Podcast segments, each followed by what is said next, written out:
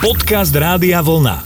Poďme sa rozprávať. Krásny dobrý večer, milí poslucháči. Stále ste s Rádiom Vlna a dnes už aj s reláciou Poďme sa rozprávať, pretože 20. hodina odbila. Keďže je to posledný marcový deň, bude to všetko len a len o vás. Opäť sme zbierali vaše zaujímavé príbehy a to, čo vás v živote zatiaľ stretlo, alebo s čím sa viete lepšie, či trochu komplikovanejšie vyrovnať. A dnes e, opäť, keďže máme 60 minút dispozícií, tak nám to vyjde na 4 takéto príbehy alebo 4 vaše otázky a postrehy zo života, na ktoré bude reagovať dvojica Slavu Jurko a Jan Such. Suchaň. Dobrý večer, pozdravujem. Dobrý večer, Janko. Máš sa?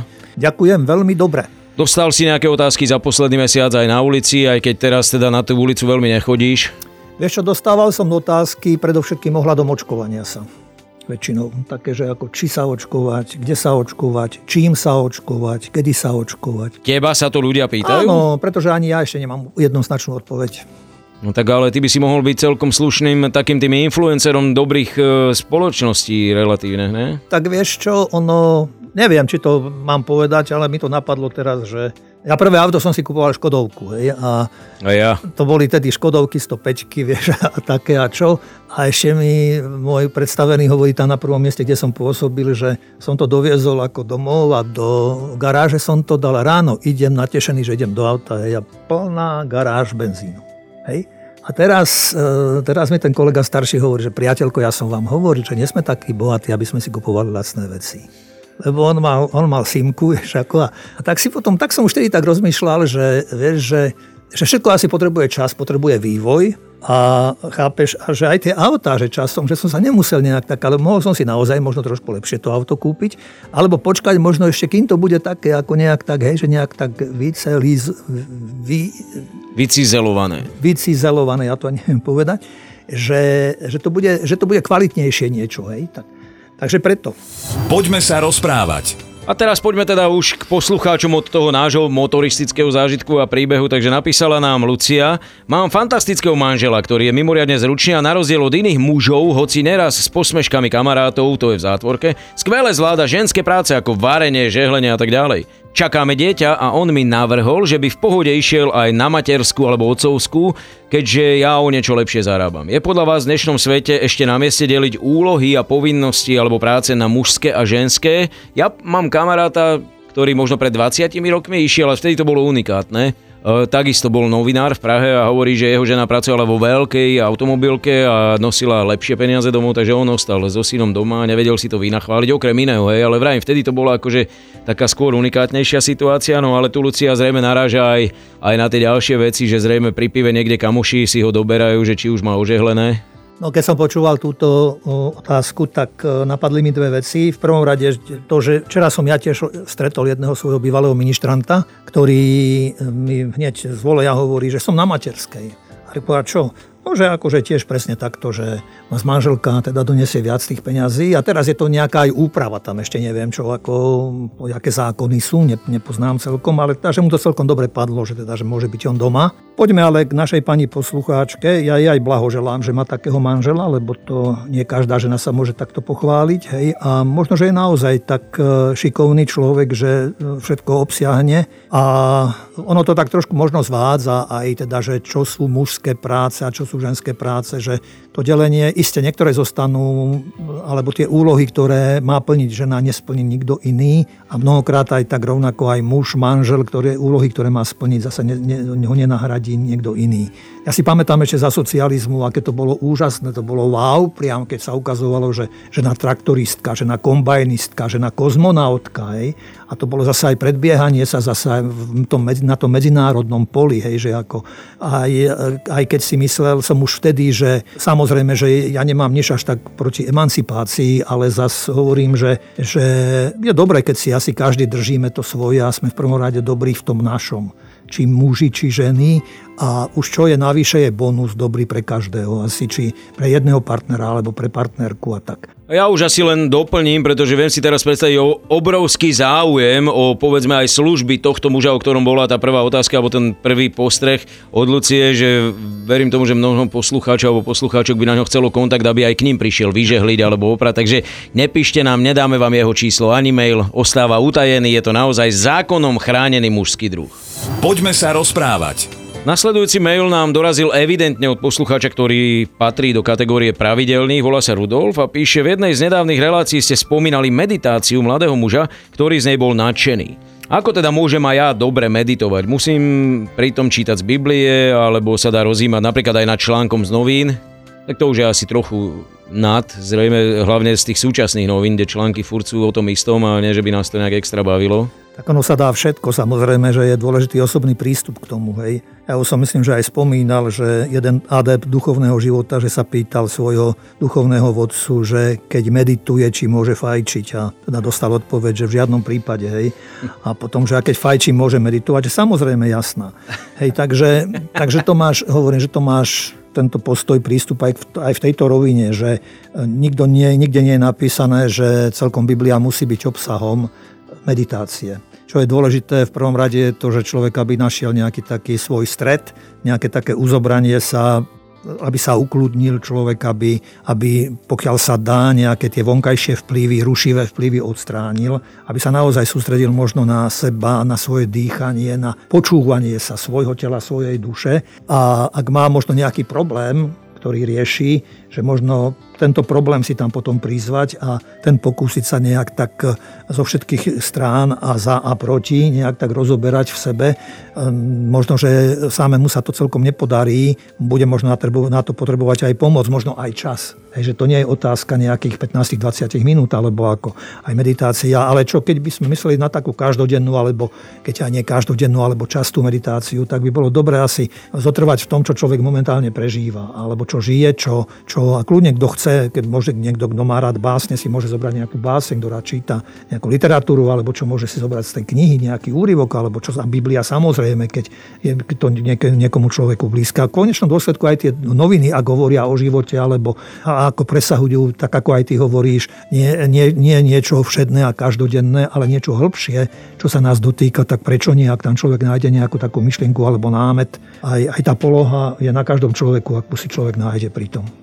Ale v princípe meditácia je súčasť psychohygieny, alebo je to skôr taká tá náboženská cesta pre mnohých, e, neviem, či rozjímanie klasické náboženské sa prirovnáva až k modlitbe, alebo proste k tomu, tomu, že dostaneš sa do úplne inej roviny, alebo že či je to forma relaxu a oddychu. To zase smeruje niekde k. Ešte, ja si myslím, že to je aj jedno, aj druhé. A jedno, aj druhé v tom môže byť obsiahnuté. Ja si pamätám na jedného teológa, ktorý hovorieval o kresťanoch a o kresťanstve, že kresťania alebo budú mystici, alebo nebudú. Kresťanstvo alebo bude mystické, alebo nebude.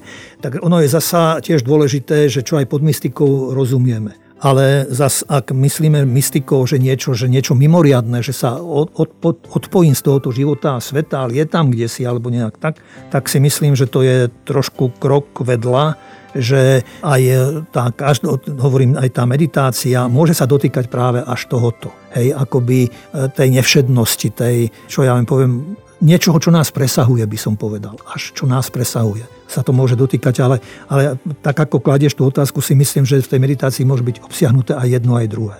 To my sme urobili dosť rozdiel, že toto je svetské a toto je ľudské a toto je uh, už nie ľudské, toto je presahujúce nás, to je, to, to je to Božie a nejak tak. Ale to všetko ide vlastne cez nás ľudí.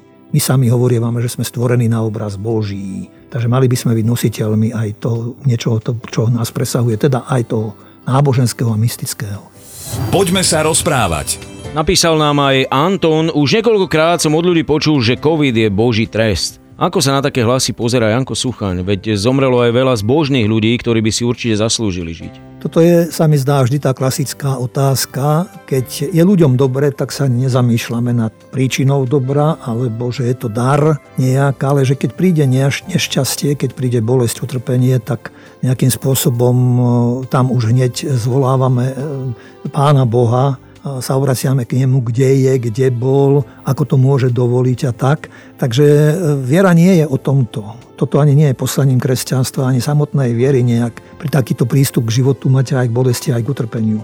Potom, ako by sme vysvetlili, alebo ako by sme prijali aj to, že sám Boží syn podstúpil dramatickú cestu a zomrel takým spôsobom dramatickým, akým zomrel v plnej bolesti až opustenosti zdá sa a cez to všetko nevzdal stupenku, ktorú dostal, ale snažil sa vrchovať to naplniť a nejak dať e, aj tej vstupenke a tomu predovšetkým tomu svojmu životu zmysel a hodnotu. Takže aj z Biblie sú známe mnohé obrazy, čo ja viem, keď ešte Kristus chodil medzi ľudí, tak sa ho pýtali tiež tam niektorí, že či tí Galilejčania, ktorým sa stalo to, čo sa stalo, že myslím, že Pilát pomiešal krv obetných zvierat práve s ich krvou a on, e, Kristus sa pýta, myslíte si, že tí Galilečania boli horší ako ostatní ľudia, alebo, alebo čo ja nejak myslím, že tam padla, väža v Siloe padla na ľudí. A tiež Kristus položil túto otázku, že myslíte si, že títo ľudia boli horší ako ostatní ľudia? A čo je ešte ďalej dôležité, a to sme už iste aj spomínali, keď mu priviedli slepého človeka keď sa ho pýtali, že kto zrešil, on či jeho rodičia, nikto, ani on, ani jeho rodičia.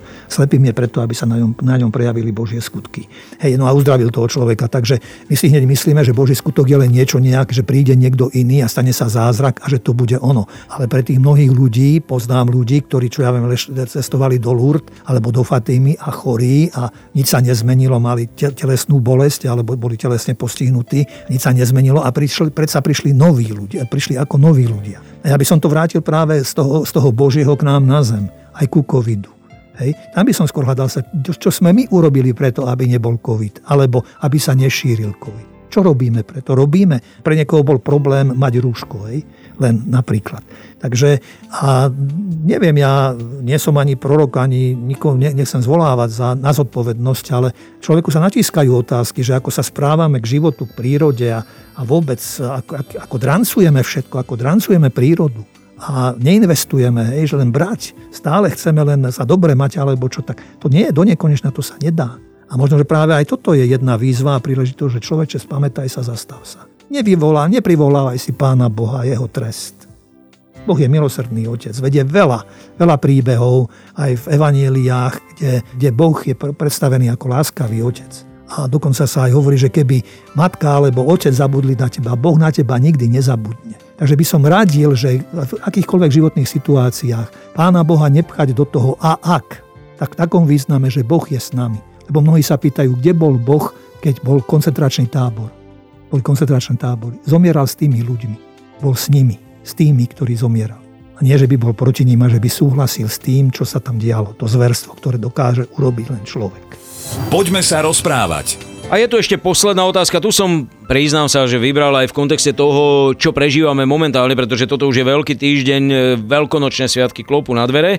A práve tam mierí svoju otázku aj posluchačka Radka, zrejme vychádzajúca z toho, čo už bolo vlastne minulý rok, pretože na to sa vieme pozrieť úplne bez problémov retrospektívne, ako veľmi ochudobnený je cez Veľkú noc kňaz bez farníkov. Je to niečo ako keď športovec musí súťažiť, ale nemá publikum?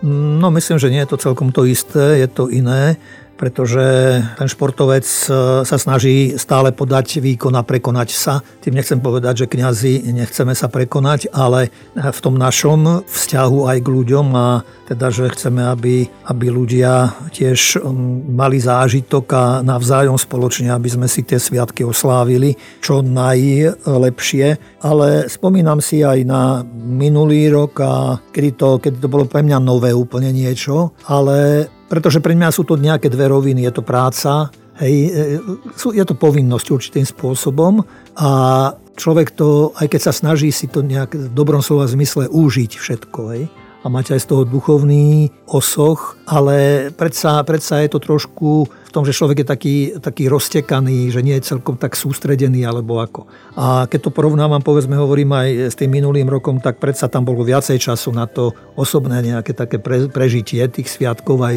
aj ich podstaty a zmyslu. Isté, že tí poslucháči, alebo teda tí poslucháči, no lebo to, bo kresťanstvo a opatruje komúniu ako spoločenstvo. Hej. To je to, je to, to, je to základné. Veď začíname práve zeleným štvrtkom a práve to je, tam sa snažíme dotknúť sa práve tých chvíľ, kedy Kristus večera so svojimi najbližšími, ktorých mal rád, ktorých už nenazýval sluhami, ale priateľmi, umývali mnohí, večerali spolu a hovorili im tam, čo tam mali, s čím sa delili, že toto robte na moju pamiatku. To som ako keď budem, kde ste dvaja alebo traja v mojom mene, ja som uprostred vás, ja budem s vami. Takže isté, že je to mínus, to, že teda to človek nie je v tom spoločenstve a v tom spoločenstve, ako sme boli zvyknutí po iné roky. A na druhej strane zase hovorím, že dá sa aj z tohoto nejak tak nájsť aj možno niečo pozitívne, že o to viacej človek môže byť uzobraný v sám v sebe. Ja by som ale predsa len tam našiel paralelu so športom, pretože aj keď je to pre teba práca, aj pre mňa bola práca moderovať finále majstrovstve sveta v hokeji a mal som tam publikum 10 tisíc ľudí na štadióne a užil som si tú prácu, bol to pre mňa vrchol toho roka a ty máš podľa mňa ako kňaz vrchol roka veľkonočné sviatky a proste bielu sobotu alebo skrátka veľkonočnú nedelu a tam by si chcel dať ľuďom tie myšlienky a podeliť sa s nimi, lebo, lebo si si to pripravoval dlho a síce je to tvoja práca, tvoja služba tým ľuďom, ale určite ťa musí mrzieť, že nemáš ten kostol e, na napráskaný, tak ako si ho vždy mal a nemôžeš tým ľuďom povedať to, čo si, to, čo si vlastne pripravil, prichystal, že toto ti musí chýbať. Vieš čo, dobre, súhlasím aj, ale určitým spôsobom vlastne, pretože, pretože e, tu sa dostávame práve k tomu bodu, že, že kresťanstvo nie je len o vonkajšku nejak. Je, že kresťanstvo, hovorím, siaha do tej hĺbšej roviny a e, tu zas spomínaš seba ako, a tam môžeš v plnej paráde sa prejaviť. Hej, že ako tie svoje vnútorné pocity a ambície a neviem čo. A že ja som predsa len držaný, e, vedený určitou povedzme liturgiou a isté, že je tam priestor na to, že aby som sa ja slobodne potom akože vyjadril, aby som to dohnal, to, čo mi možno, lebo niečo človeku aj zovšednie, hej aj, možno aj, aj z tej liturgie každodennej alebo nejak tak. Takže je tam potom isté, že ten priestor preto, aby si to človek vychutnal. Ale, ale hovorím, že beriem aj tú situáciu, ako bola taká, je taká a viem, že mnohé nezmením, tak beriem a žijem, žijem v tom, čo momentálne je. A snažím sa s tými našimi ľuďmi, jednak sme na telefóne, jednak sme na mobile, e, si napíšeme, blahoželáme si, občas sa stretneme nejak len tak, že si zamávame, alebo ako takže, takže isté, že to podstatné, teda čo, na čo myslíš, ty chýba, ale na druhej strane zase viem si to nejak tak vyvážiť. Ďakujem ti veľmi pekne, vám ďakujeme za pozornosť. Užite si ešte zvyšok dnešného večera v spoločnosti Rádia Vlna. Určite v rámci toho, čo bude povolené,